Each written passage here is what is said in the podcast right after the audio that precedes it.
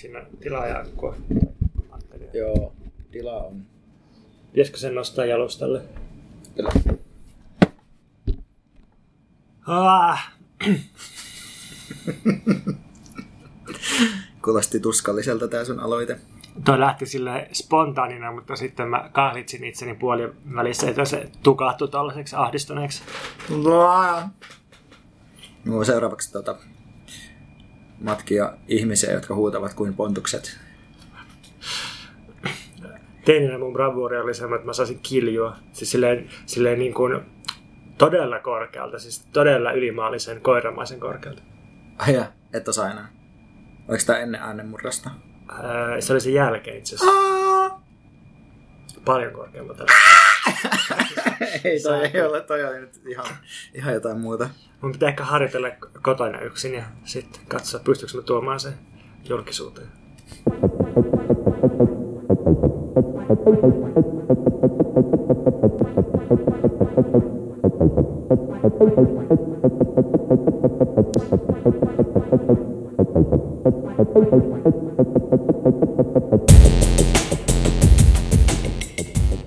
Tervetuloa kuuntelemaan Mikä meitä vaivaa podcastin toista tuotantokautta ja 16 jaksoa.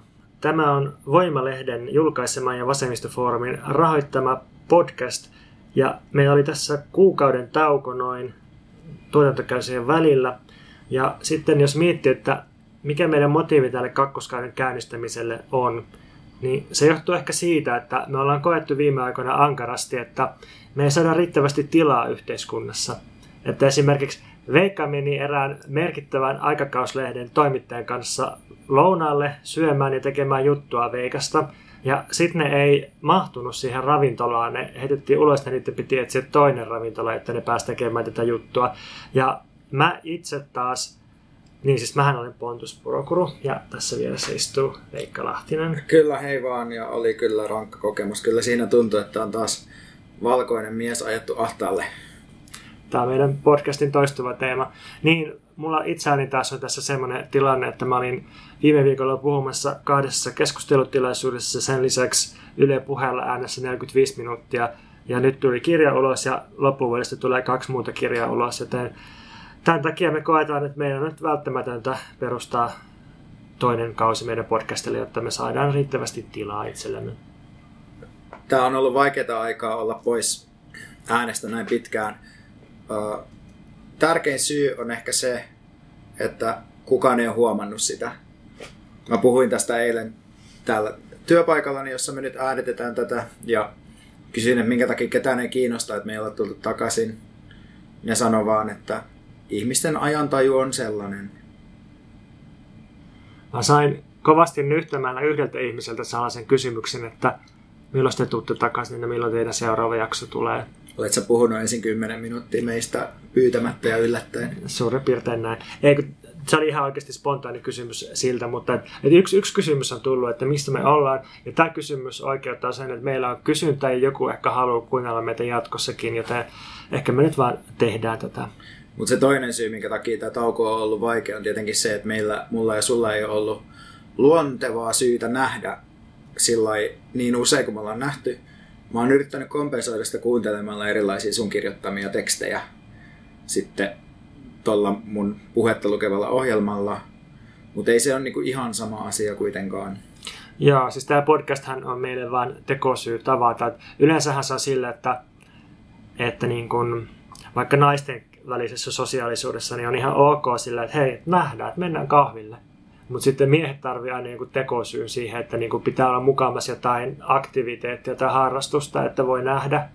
Toiminnallista ystävyyttä. Niin, niin meillä se on ollut tämä podcastin tekeminen. Niin me voitais, jos me oltaisiin vapautuneempia, niin puhua keskenämme myös muuta kautta, mutta koska ei olla, niin sitten meidän toiminnallinen ystävyys on sitä, että meidän pitää puhua nauhurille. Ja niin kuin, oikeasti me puhutaan toisillemme, mutta se on tässä sellaisena no homo todistajana. Mä luulen, että tämä läppä alkaa jossain vaiheessa ky- kyrsiä joitakin meidän kuuntelijoita, mutta ehkä tämä on pohjimmiltaan podcast-ystävyydestä niin kuin kaikki hyvät podcastit. Niin, eikä mä nyt halua rajata mitään rakkauden muotoja uloskaan tästä. Ja Sitä paitsi mä luulen, että se on vähän 50-50, että 50 prosenttia kuulijoista tikkaa näistä jutuista ja 50 prosenttia on silleen, että menkää nyt jo siihen luksuskommunismiin. Jos me joka jaksossa karsitaan 50 prosenttia kuulijoista pois, niin me ollaan aika hyvällä tiellä. Niin, mutta kyllä sinne aina sitten joku pieni jäännös jää, vaikka se puolittaisi loputtomasti. Lopulta me vaan puolitetaan Stromi, Tomi Strömbergin ruumasta pikkuhiljaa pienemmiksi ja pienemmiksi paloiksi. Mutta joku se pikkuvarmas vielä kuuntelee meitä. Niin. Kerro, Affek- affektoituu siellä. kerro Veikka Tomin pikkuvarpaille, että mikä sua nyt vaivaa tänään? Mm, Mä en osannut oikein edes muotoilla tätä kauhean hyvin, mutta jos tämän voisi jotenkin muotoilla niin, että musta tuntuu, että mä oon selvittänyt, että minkä takia me hävitään kaikki kamppailut, ja se on vaan se, että me ei hoideta mitään asioita kunnolla. Eli jos miettii niin kuin tällaisia, mitä voi löyhästi kuvailla niin kuin vasemmistolaisiksi erilaisiksi ää, yrityksiksi ja organisaatioiksi, joista, jotka sitten tota, niin kuin edustaa jotain tästä oman, oman kuvauksensa mukaan vastavoimaa yhteiskunnassa tai on jotenkin muuten vaan sellaisia, minkä, minkä itse haluaisi olla tekemisissä, niin sitten tuntuu vaan, että se perus effort, mikä siellä tehdään, on kohtalaisen matala asioiden hoitamiseksi ja se rassaa mua. Mä tykkään ajatella asioita aina ääripäiden tai semmoisten superkärjistettyjen kahtiajakojen kautta ja tähän mulle tuli semmoinen jako mieleen, että, että toisaalta meillä on semmoinen superperfektionismi yhteiskunnassa, että kaikkien pitäisi tunneta itsensä täydelliseksi kaikilla alueilla ja antaa itsestään 110 prossaa. Ja sitten toisaalta meillä on kuitenkin semmoinen, että sitten ne tyypit, jotka pääsee johonkin työhön ja saa rahaa tekemisestään, niin yllättävän paljon. Mä aina vuosien vuodelta hämmästyn siihen, että miten niin kuin leväperäisesti ja surkeasti monia asioita hoidetaan. Ja musta tuntuu, että mun pitää itse hoitaa ne asiat ilmaiseksi, jotta ne tulee tehtyä edes jotenkuten. Ja tämä on niin toistuva kokemus, että jos mä oon, mä oon niin, niin sanotusti työelämän ulkopuolelta yhteydessä joihinkin tyyppeihin, jotka tekee työtä ja saa sitä palkkaa, niin jotenkin aina vaan yllätyn siihen, että ihmiset ei hoida hommia. Ja siinä mielessä tuntuu, että oikeastaan jos haluaa, että hommat hoituu ajallaan ja rahat tulee tilille ajallaan, niin kannattaisi mennä vaan pääomalle töihin. Että, ja tässä on mun mielestä ehkä joku sellainen opetus siitä, että minkä takia me myös hävitään koko ajan. Että, että meillä on subjektiivisuuksien tuotanto hukassa ja se on jossain muualla yhteiskunnassa se on tosi hyvin hallussa. Että osataan tietyssä määrin huolehtia ihmisistä sen verran, että ne kokee, että niistä huolehditaan ja sitten niiltä on helpompi nyhtää myös resursseja. Pitäisikö meidän suomentaa kuulijalle, mitä tarkoittaa subjektiivisuuksien tuotanto? Varmaan hyvä olisi, koska tämä on myös aihe, josta on, on, olen nähnyt sosiaalisessa mediassa pientä keskustelua. Joku laittoi, että kertokaa please, mitä subjektiivisuuksien tuotanto tarkoittaa. No jotain sinne päin. Halu- Haluatko sä avata, kun sä, sun graduun muun muassa viitattiin tässä keskustelussa. En mä muista, mitä siinä mun gradussa lukee. No jotain muuta kautta sitten. No, okei, niin mun pitää nyt selittää, mitä sä tarkoitit äsken. Eli sä puhuit, puhuit varmaan niin kuin erilaisten tekemisen ja kokemisen tapojen tuottamisesta.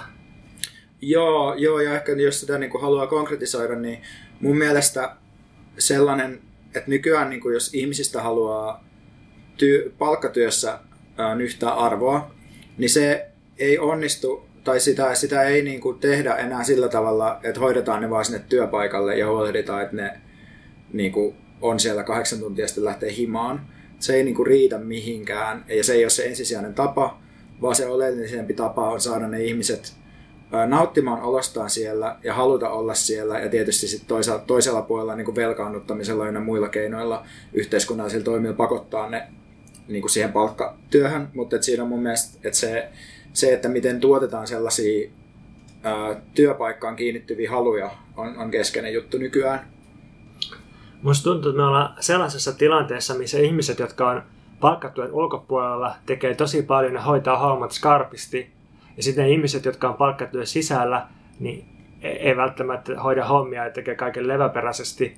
Mutta tämä ei ole mikään niin kun, moraalinen syyllistys niitä kohtaa, jotka on töissä, koska sitten jos on töissä, niin nykyään vaatimukset monessa työssä alkaa olla niin kovat, että ei oikeasti kannata tehdä kaikkia juttuja niin sanotusti kunnolla, vaan töissä kestäminen vaatii sitä, että, että oikeasti tekee asioita sopivan laiskasti ja jättää tekemättä tietyn verran asioita. Niin, ja eihän se, kun ei ne työnkuvat myöskään ole sellaisia, jos ottaa sen niin kuin kuluneen liukuhihna vertauksen, ne, ne työnkuvat ei ole sellaisia, että ne pystyisi rajaamaan niin yksinkertaisesti, että sä joko hoidat tai et hoida sun hommias, vaan mm. tosi oleellinen taito, vaikka sellaisessa työssä, missä mä itse oon, on just kyetä säätämään se taso, että millä tasolla sä hoidat jutut niin, että tulee hoidetuiksi, niin että sä rajaat tai teet jonkinlaista karsintaa oleellista ja epäoleellisten asioiden välillä.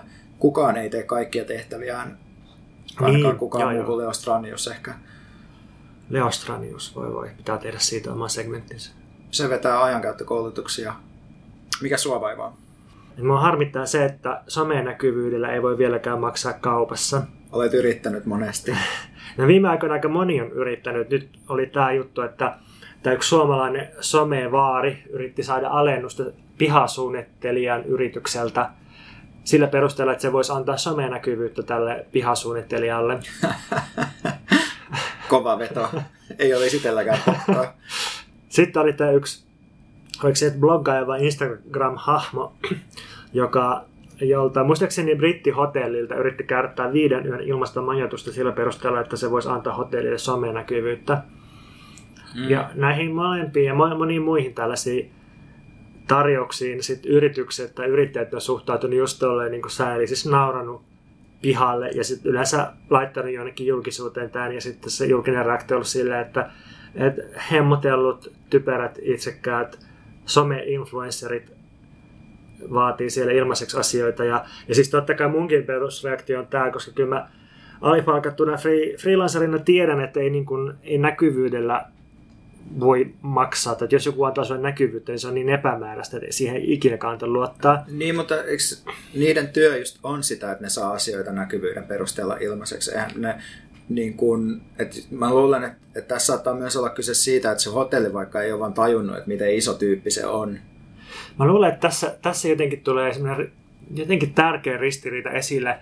Tai siis jos, jos miettii, että aina kun tuotantotavat muuttuu, niin ne näkyy jotenkin konfliktia ja ristiriitojen muodossa. Niin eikö tässä nyt ole yksi sellainen, että, että meiltä jotenkin edellytetään vähitellen kaikilta sitä, että meillä on tarkasti tuunattu someprofiili. Ja mäkin olen kuitenkin ihan käyttänyt aikaa siihen, että mä oon miettinyt vaikka tarkkaan, että mitä mun Twitter-profiiliin 140 merkkiä mahtuu ja niin kuin sitä silleen.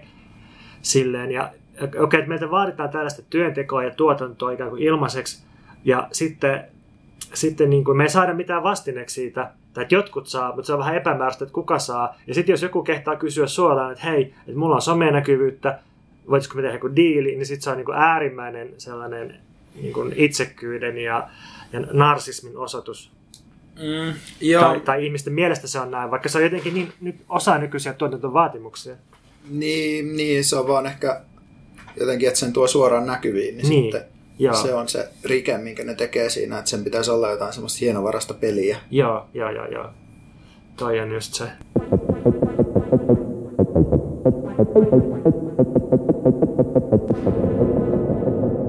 Nyt on viimein tullut ulos tämä mun ja Anton Montin kirjoittama suoraa toimintaa Autonomiset liikkeet Suomessa 86-2016 kirja. Se tuli tässä siis ihan nauhoitusta edeltävällä viikolla.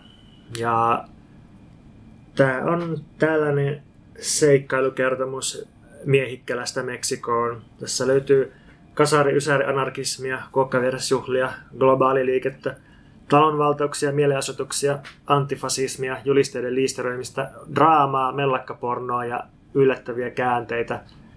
Ja mä en nyt aio sanoa samoja asioita, mitä mä sanoin julkkareissa tai radiossa viime viikolla, mutta mä ajattelin, että mä haluaisin jotenkin muutaman pointin tästä kirjasta nostaa lisää ihmeessä, vaikka jos säkin oot tämän kässärin lukenut kuitenkin, niin jos sulle tulee mieleen tässä jotain.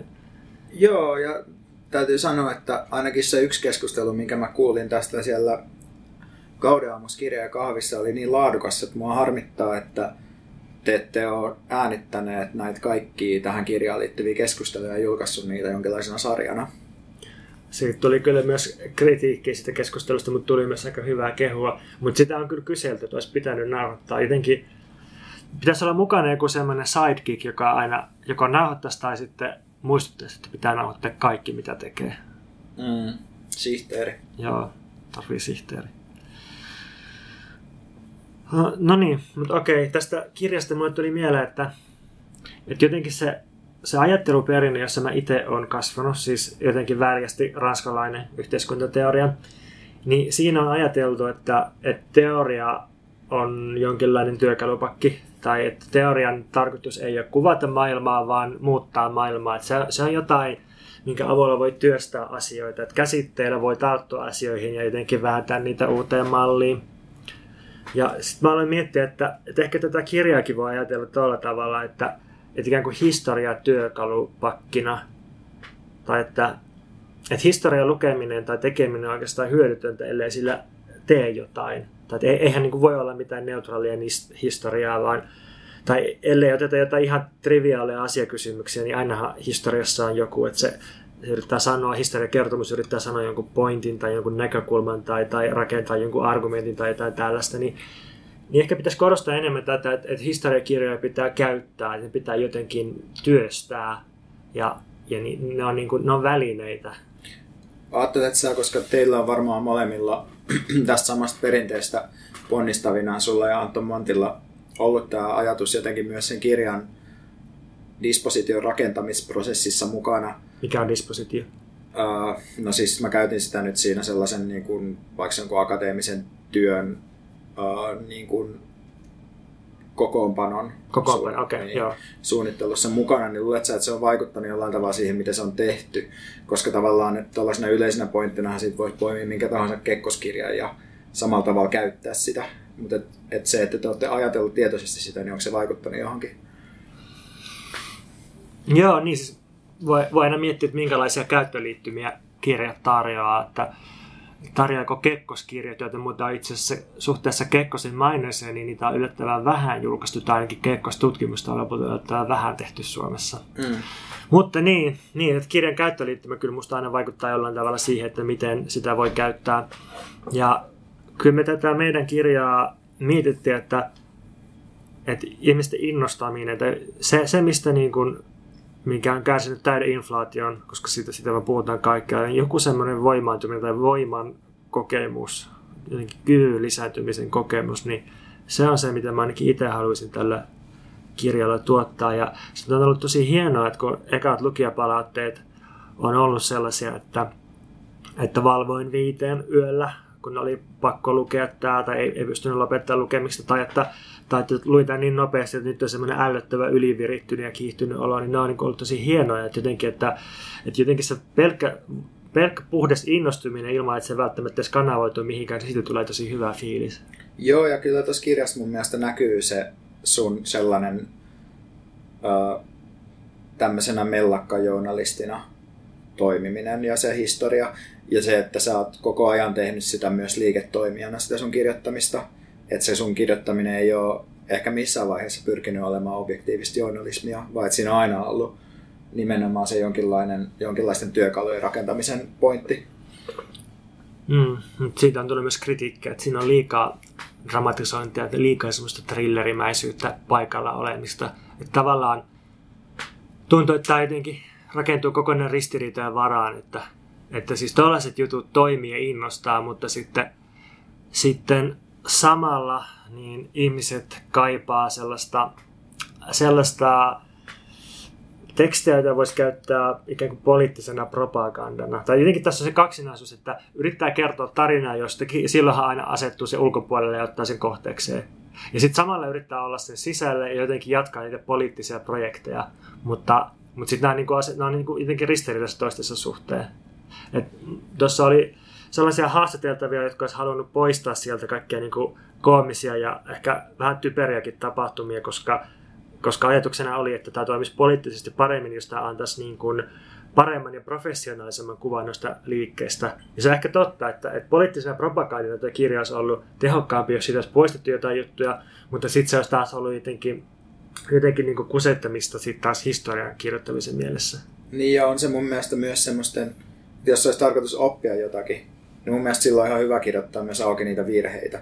Et mä, mä en ehkä niinku kaipaisi itse, ja mä ymmärrän, että sellainenkin, sillä silläkin voi olla oma tehtävänsä kirjoittaa just vieläkin jotenkin niin kuin silotellumpaa ja vauhdikkaampaa tekstiä, mutta mua ehkä kiinnostaisi semmoisena seuraavana projektina suomalaisten liikkeiden reproduktion historia, eli miten, miten tietyllä tavalla millaista sellaista näkymätöntä työtä ja hoivatyötä ja tollasta on tehty näissä konteksteissa. Joo, musta toi on semmoinen, että jos joku ihan oikea oikea liiketutkija, joku, joka saa rahaa siitä, että se tekee sanotaan vaikka väikkärin, niin jos se ottaisi tavoitteeksi selvittää tätä näkymätöntä taustatyötä ja hoivaa ja, ja kaikkea tollista tunnetyötä, mitä liikkeessä tehdään, niin se olisi tosi hieno juttu. No niin, koska tämä ehkä on jotenkin tällaisessa mun, mun näkökulmassa muodostumassa hoivan teorian vuodeksi tai 2018. Joo, joo, ehdottomasti. Mä kaipaan avauksia siihen liittyen. Joo. Joo, siis meiltähän myös vaadittiin, tota, että meidän kirjassa oltaisiin tähän paneuduttu syvemmin tähän näkymättömään taustaan, mutta niin, kuin, niin hauskaa kuin tätä kirjaa olikin kirjoittaa, niin musta välillä tuntui siltä, että jotkut tyypit asetti liian kovia vaatimuksia, että tässä olisi pitänyt olla kaikki, että ikään kuin tässä joku postimyyntikatalogi kaikista, mitä on koskaan tapahtunut Suomessa, tai sitten se, että meillä olisi kehitetty kokonaan uudenlainen tutkimusmetodi tätä kuitenkin silleen populaaria tietokirjaa varten. Tuossa musta näkyy ehkä se, että millainen aukko on olemassa tämän koko aiheen, mm. aiheen suhteen, että, että sitten yhdelle kirjalle laitetaan ne kaikki vaatimukset, vaikka se pitäisi ideaalitilanteessa se olisi just sitä, että näitä kirjoja tehtäisiin monta, koska mä en välttämättä olisi itse just teidän kirjaa mm. niin kuin hirveästi sitä sorkkimassa, että teillä on varmaan ollut jotain pointteja niissä ratkaisuissa, mistä epäilemättä yksi pointti on ollut se, että saisi sen kirjan joskus myös valmiiksi. Se on aika tärkeä pointti, yleensä joo, kun lähtee tekemään jotain. Yllättävän usein unohtuva se, pointti. Joo, joo, joo. Mutta siis yksi ajatus tässä tosiaan oli, että ihmiset kirjoittaisi lisää kirjoja, kirjoittaisi vaikka omia historioita eri kulmista ja niin edelleen. Parassa se aina, jos oman historiansa kirjoittaa. Niin. Mä mietin, että mä voisin luetella vielä lyhyesti neljä sellaista opetusta, jotka jälkiviisasti tämän kirjan valmistumisen jälkeen tästä koko jutusta nousee. Et jotenkin näitä en älynyt tähän kirjaan laittaa, mutta, mutta tota, yksi on se, että oikeasti pitäisi panostaa enemmän liiketoimijoiden ja aktivistien omaa hyvinvointiin ja vertaisapua ja jotenkin työhyvinvointiin. Koska tämä kirja on, tämä on ihan hirveä kertomus burnoutista ja niin kuin säännöllisestä burnoutista. Että samat henkilöt pahtuu loppuun ja häipii jonnekin maanpakoon ja sitten palaa taas takaisin ja sitten taas palaa loppuun ja häipyy taas maanpakoon ja ajaa itsensä loppuun ja ottaa vastuun kaikesta. Tässä on musta kiinnostavaa se, miten tämä toistuu edelleen myös niissä konteksteissa, missä itse toimii. Nyt sulla on myös tämä kokemus. Kyllä, siis myös ihan omakohtainen kokemus. Ei, mulla ei ehkä se ensisijaisesti niin liikkeissä loppuun palaamisesta, mutta tavallaan se liittyy myös siihen. Mutta että mä oon myös nähnyt sitä monissa liikkeissä sitä samaa juttua.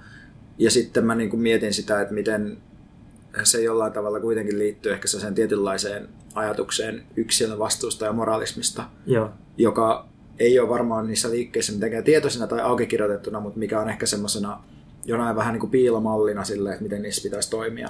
Joo. En minä ole niin tärkeä kuin tämä asia ja sitten kohta ollaankin jo sairasvuoteen. Just toi, just toi.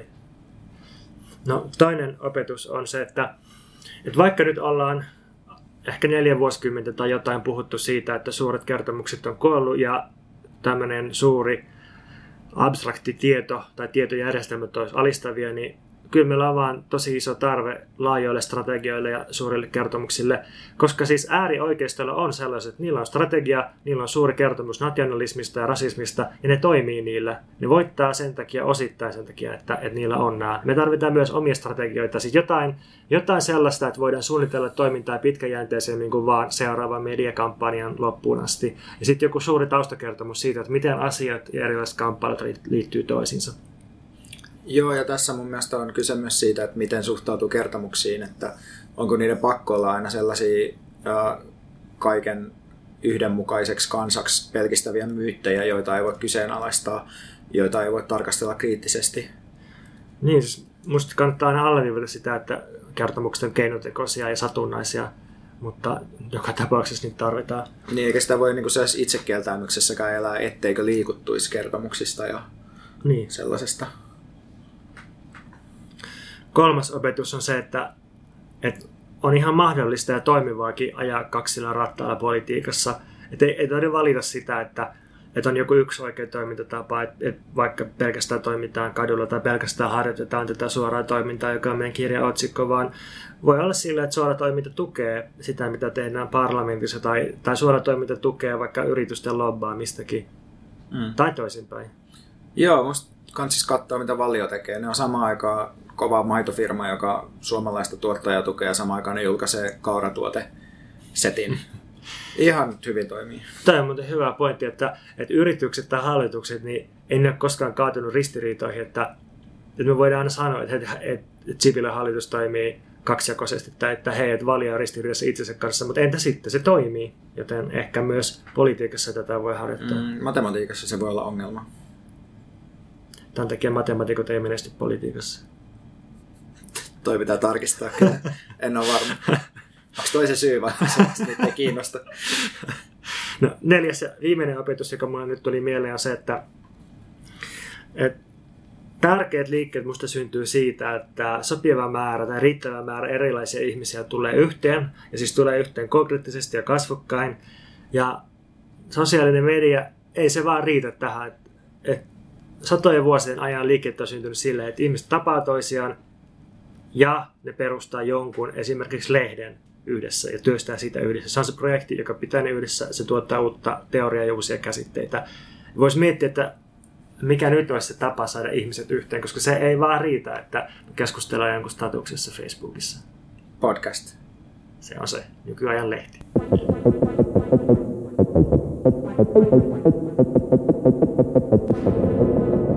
Me ei tässä podcastissa tavoitella ensisijaisesti jotain loistavaa tavoitetta poliittiselle projektille. Se ei ole se taso, millä me liikutaan. Me ei myöskään etsitä voittavaa puolueohjelmaa tai mitään sellaista. Tosin saattaa olla, että vasemmistofoorumi alkoi rahoittaa mitä just siinä toivossa, että tämä kuitenkin spontaanisti tulee täydellinen puolueohjelma yhdessä jaksossa ja sitten nappaa sen. Mutta mun mielestä ongelma ei ole välttämättä tavoitetasossa, jos puhutaan siitä, että minkä takia kamppailuja hävitään tällä hetkellä. Se voi toki liittyä myös siihen, että ei uskalleta asettaa tavoitteita, mutta pelkkien tavoitteiden asettaminen ei vielä ihan vie sinne saakka, minne halutaan. Ja kun me ollaan todettu tuossa viime syksynä moneen kertaan, että aloite on tällä hetkellä laajassa mielessä oikeistolla, eli oikeistolla laajasti ymmärrettynä, eli kattaa sitten kaikenlaista talousoikeistoa ja sitten näitä ruskeapaitaisia fasisteja tai mustapaitoja tai mitä onkaan, mutta myös, uh, myös niin kuin tota, että se aloite jo, jolla voidaan nyt tarkoittaa niin kuin sekä parlamentaarisia että ulkoparlamentaarisia aloitteita, niin se, on, se ei, ole, ei ole tavallaan niillä, joilla sen toivottaisi olevan. Ja tämä jonkinlainen siirtymä, jota voisi kuvata ehkä hegemonisena siirtymänä, eli siirtymänä siinä, että kuka hallitsee sitä, mikä on normaalia ja mikä on hyväksyttävää, miten ihmiset puhuu ja ajattelee, niin se on tapahtunut pikkusen varkain viime vuosikymmenten aikana, ja sitä ei pystytä kääntämään takaisinpäin yksinään puolueiden avulla tai puolueiden kautta. Onko tämä nyt se kohta, missä käsikirjoituksen lukee, että viiva, viiva, viiva, viiva, väli, käpseellä, pontus? Ei, tämä ei ole vielä se kohta. Okei, okay, me ei ole vielä siinä. Mä voin jatkaa. Jatka vaan. Ei ole mikään sattuma, että Libera, Etla ja Eva tykittelee mediaan päivästä toiseen kaikenlaista kamaa ja Hesarin tietyt avainpaikat on tietynlaisten tyyppien hallussa. Eli siinä on kyse siitä, että tuollaista laajassa mielessä hallintaa pidetään yllä muutakin kautta kuin vaan pelkällä puoluepolitiikalla, vaikka politiikka usein siihen pelkistetäänkin.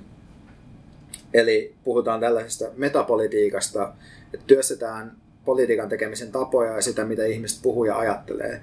Ne on kaikki tavallaan osa sitä samaa. Ja nyt me ollaan kohdassa, jossa lukee viiva, viiva, viiva, välikäpsellä pontus. Joo, mutta tämä on, tämä on vaan tota, noin, mahdollisuus. Eli tämä oli sitä varten, että mä pitäisin tässä tauon, josta sä voit sanoa jotakin, jos sä haluat sanoa jotakin. No. Tätä kutsutaan taas metapuheeksi podcastissa, mitä me nyt tehdään. Koska tässä diskurssissa on nyt tämmöinen dispositiokolo, niin mä voin insertoida mun subjektiivisuuden tähän ja tulla ideologisesti interpelloiduksi sun taholta podcastiin. Sulla ei siis ole mitään sanottavaa. okay. siis, mä, mä ajattelin sanoa, että mä, mä ajattelin tätä jotenkin taas kerran yllättäen liikkeiden kautta ja sellaisten suurten kaarien kautta, että, että se, mitä me kutsutaan vasemmistoksi, niin sehän sai aloitteen 60-luvulla ympäri maailman just liikkeiden kautta. Et, et tuli tosi moninaiset liikkeet aina antirasismista ja antikolonialismista ja kansalaisoikeusliikkeestä opiskelijaliikkeisiin ja kolmannen maailman vapautusliikkeisiin ja feministeihin ja näin. Ja se oli niin voimakas offensiivi joka rintamalla, että, että jos katsotaan vaikka Suomessa, mitä siitä seurasi, niin se oli se, että, että SDB, SDB uudistui kokonaan ja se niin kuin, semmoinen tsunami pyyhkäsi koko demaripuolueen yli ja ne sai oikeastaan koko Suomen haltuunsa ainakin sanotaan noin kymmenen vuoden ajaksi. Eli, eli pääsi niin todellakin määrittelemään, että miten, mihin suuntaan Suomen valtiota viedään. Ja sitten, sitten tästä hegemonian saamisesta, niin ehkä lähti semmoinen hidas vuosikymmenien kivettyminen, että, että jos katsotaan vaikka mitä, mitä tota SKDL, eli siis Vasemmistoliiton edeltäjä, miten sen kannatus on laskenut sitten 60-luvun jälkeen ja miten vasemmistoliiton kannatus, niin se on niin pientä tasaista laskua ollut siitä, että tätä voi pitää esimerkkinä tai niin kuin ilmaisuna siitä, että, että vasemmisto sai valtavan aloitteen ja hegemonian 60-luvulla liikkeiden avulla ja sitten kun liikkeet on pikkuhiljaa heikentynyt, niin sitten myös vasemmiston asema on heikentynyt. Kun taas oikeisto on niin kuin pitkässä kaaressa rakentanut omia liikkeitään ja ja niin kuin oikeastaan ei ole tullut sellaista yhtä tsunamia ehkä jonain tiettynä vuosikymmenenä, mutta, mutta se niin kuin mitä on hitaasti rakennettu, mietitään vaikka jostain uusliberaalien Montpellerin seurasta 1940-luvulta ja sitten mietitään Suomen sisua viime vuosikymmenellä ja niin edelleen. Nyt kun nämä kaikki on yhdistänyt, niin nyt oikeistolaiset liikkeet on saanut läpi omat aloitteensa ja sen takia nyt oikeistolla on hegemonia ja se on niin kuin liikkeiden pitkäaikaisen työn seurausta. Ja minkä takia tämä näkökulma on kiinnostava, on se, että se auttaa tajuamaan politiikkaa ja auttaa myös ehkä suunnittelemaan politiikkaa.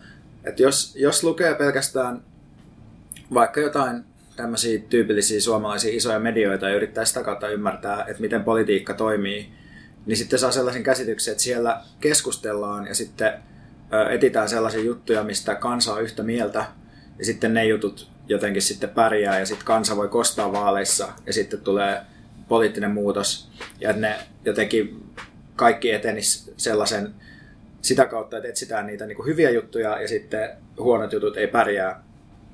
Ja jos taas niin kuin tarkastelee tämän tällaisen laajemman ulkoparlamentaarisen paineen luomisen liikkeiden ja metapolitiikan näkökulmasta tätä asiaa, niin silloin myöskin saa ihan hyvän näkökulman siihen, että minkä takia ei riitä, että yrittää puolueen kautta yksinään tehdä muutosta. Että se vaikka olisi miten hyvä, ja mä väitän, että, että aika monet tyypit puolueissa on tosi hyviä tekemään sitä, mitä ne tekee, niin se ei välttämättä riitä, jos ei ole, niin kuin olen joskus nähnyt tämän muotoiltavan ulkoparlamentaarista selkänojaa. Eli jos ei pystytä rakentamaan sellaista laajaa, tai jos ei pystytä syöttämään sellaista laajaa, laajaa offensiivia ulkopuolelta, joka sitten antaa puolueelle jotain työkaluja ja neuvotteluasemia?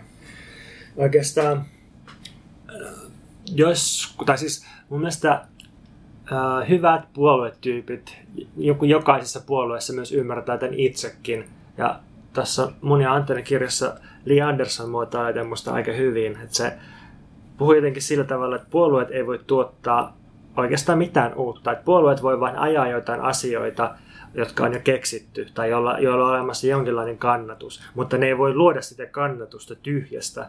Ne, puolue ei voi tehdä jotain asiaa, mikä näyttäytyy marginaalisena, koska silloin puolueen kannatus yksinkertaisesti laskee. Kun taas liikkeellä on se etu, että liikkeet voi luoda uutta ja ne voi tuoda teemoja, jotka sillä tietyllä hetkellä on tosi marginaalisia. Että jos nyt miettii varmaan kaikkein kuuluisinta esimerkkiä tästä Suomessa, eli se, että miten ultramarginaalista kasvissyönti oli Ysärin alussa tai eläinten oikeudet. Mutta että liikkeet pystyi sen tuomaan, ja pari vuosikymmentä myöhemmin niin se ei todellakaan marginaalista, vaan valio tekee sillä bisnestä. Mm. Tässä on minusta mielenkiintoista se, että jos ajattelee, että minkälaisen käsityksen politiikasta mä oon vaikka omaksunut äh, meidän koulujärjestelmän kautta, mm. jossa on kuitenkin penkkiä kuluttanut aika pitkään, ja opiskellut myös sosiologia yliopistolla, niin siellä ei mun mielestä juurikaan, edes yliopistovaiheessa niin kuin niissä kirjoissa, mitä itse luki, niin juurikaan haastettu sitä ajatusta, että politiikka olisi, olisi oikeastaan vaan sitä, että kansassa syntyy jotain erilaisia näkemyksiä ja sitten niitä edustetaan poliittisesti. Mm. Ja tässä tämä niin on. Niin ei puhuta siitä, että miten niitä näkemyksiä tuotetaan. Ainahan ne on jollain tavalla keinotekoisia tai, mm. tai niin kuin, vallan kautta tuotettuja. Mm. Ainahan politiikka perustuu painostamiseen ja jos ei nyt manipulointiin, niin jotenkin mielialojen tuottamiseen ja muokkaamiseen ja levittämiseen. Mm. Mutta hyvä kun mainitsit Lee Andersonin, koska olin juuri aikeissa siterata hänen yhtä oikein hyvää haastattelukommenttiaan. Eli nyt niin kuin mun mielestä, mä toivoisin ainakin, että jos miettii tämmöisiä ennustuksia tai toiveita vuodelta 2018, niin mä toivon, että keskustellaan hoivasta, mutta toinen asia, missä mä toivon, että keskusteltaisiin, olisi metapolitiikka, affektit, miten tätä nyt haluakaan niin nimetä, mutta kuitenkin sellaisesta muusta kuin siitä päivän poliittisesta normaalista ja vähän enemmän voisi miettiä jotenkin sitä, että miten, miten voidaan muotoilla ja kanavoida ihmisten haluja ja millä tavalla sitä kautta voisi päästä eteenpäin. Lee Anderson vaan sanoo tämmöisessä haastattelussa kuin kansanuutiset on tämä julkaissut haastattelu Lee Anderson kohti punavihreää hallitusta. Ja täällä uh, julkinen keskustelu haltuun alaotsikon alla hän sanoo, tai ensin sanoo toimittaja, tässä vasemmisto voi ottaa mallia oikeista populisteilta, jotka eivät välitä muiden mielipiteistä. He ovat vain tykitelleet menemään omista lähtökohdistaan, kuten Adessa sanoo. Sen kaltaista asennetta pitää vasemmiston omaksua itsekin. Siksi me olemme olemassa, koska me emme edusta samaa vaihtoehtoa kuin mitä pitkään vallassa olleet puolueet edustavat.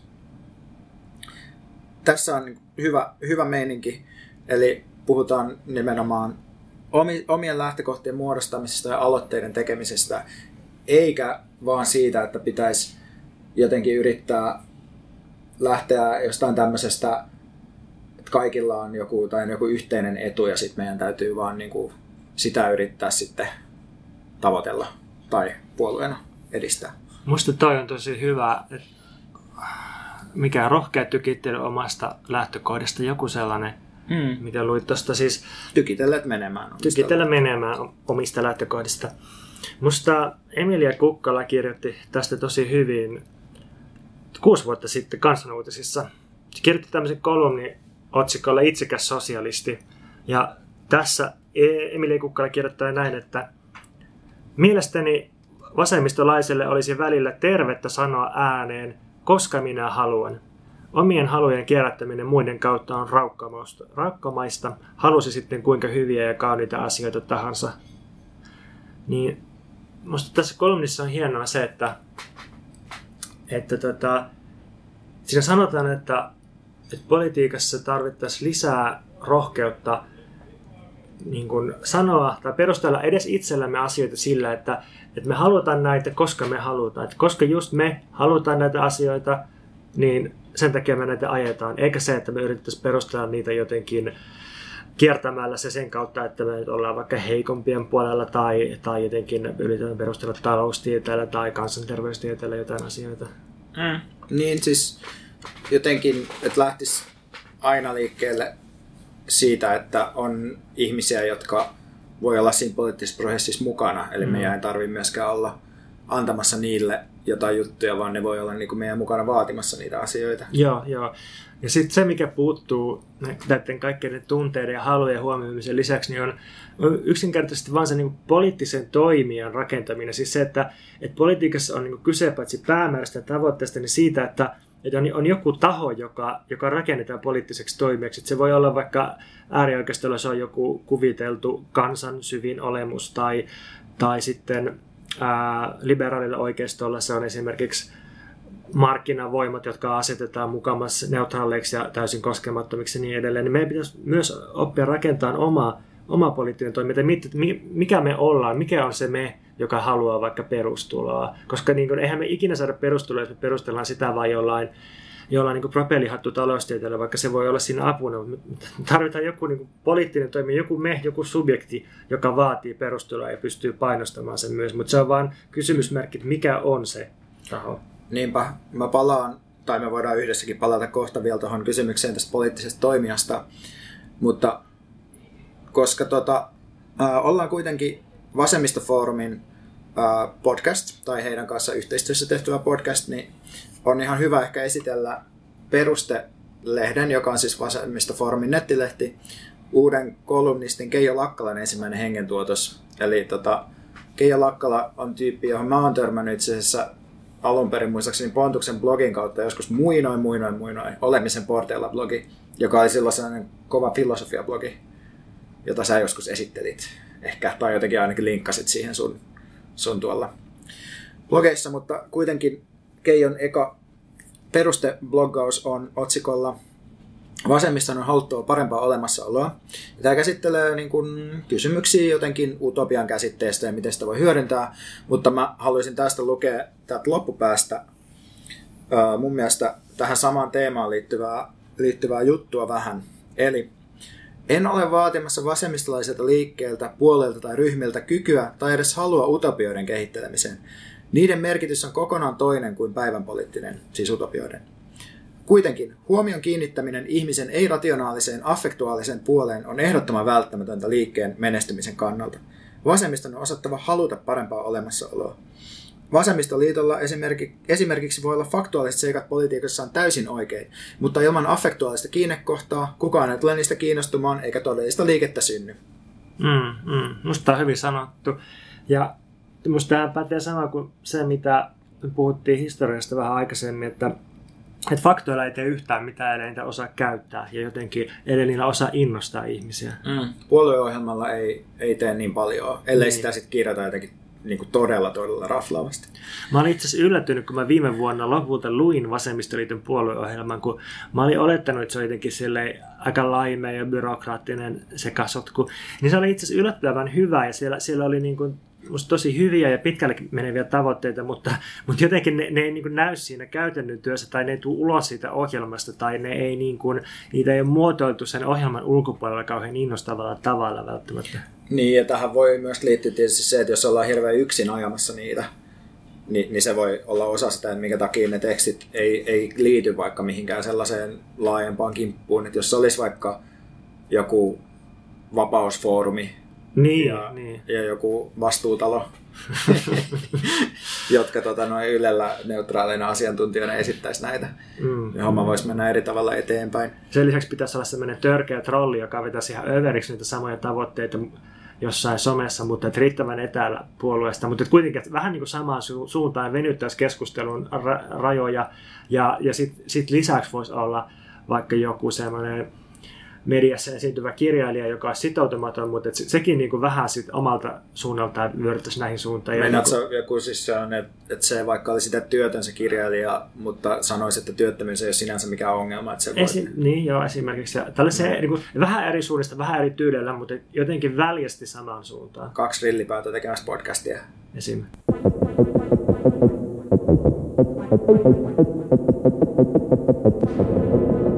Tiedätkö mikä on kiinnostavaa?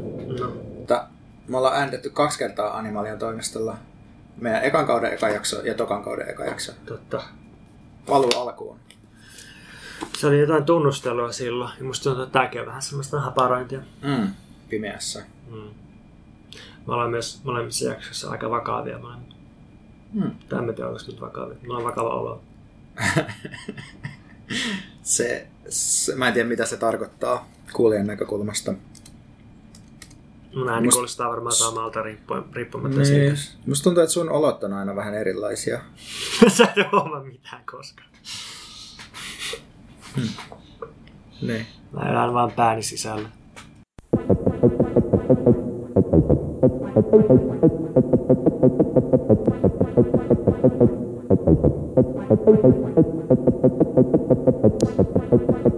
you. Outro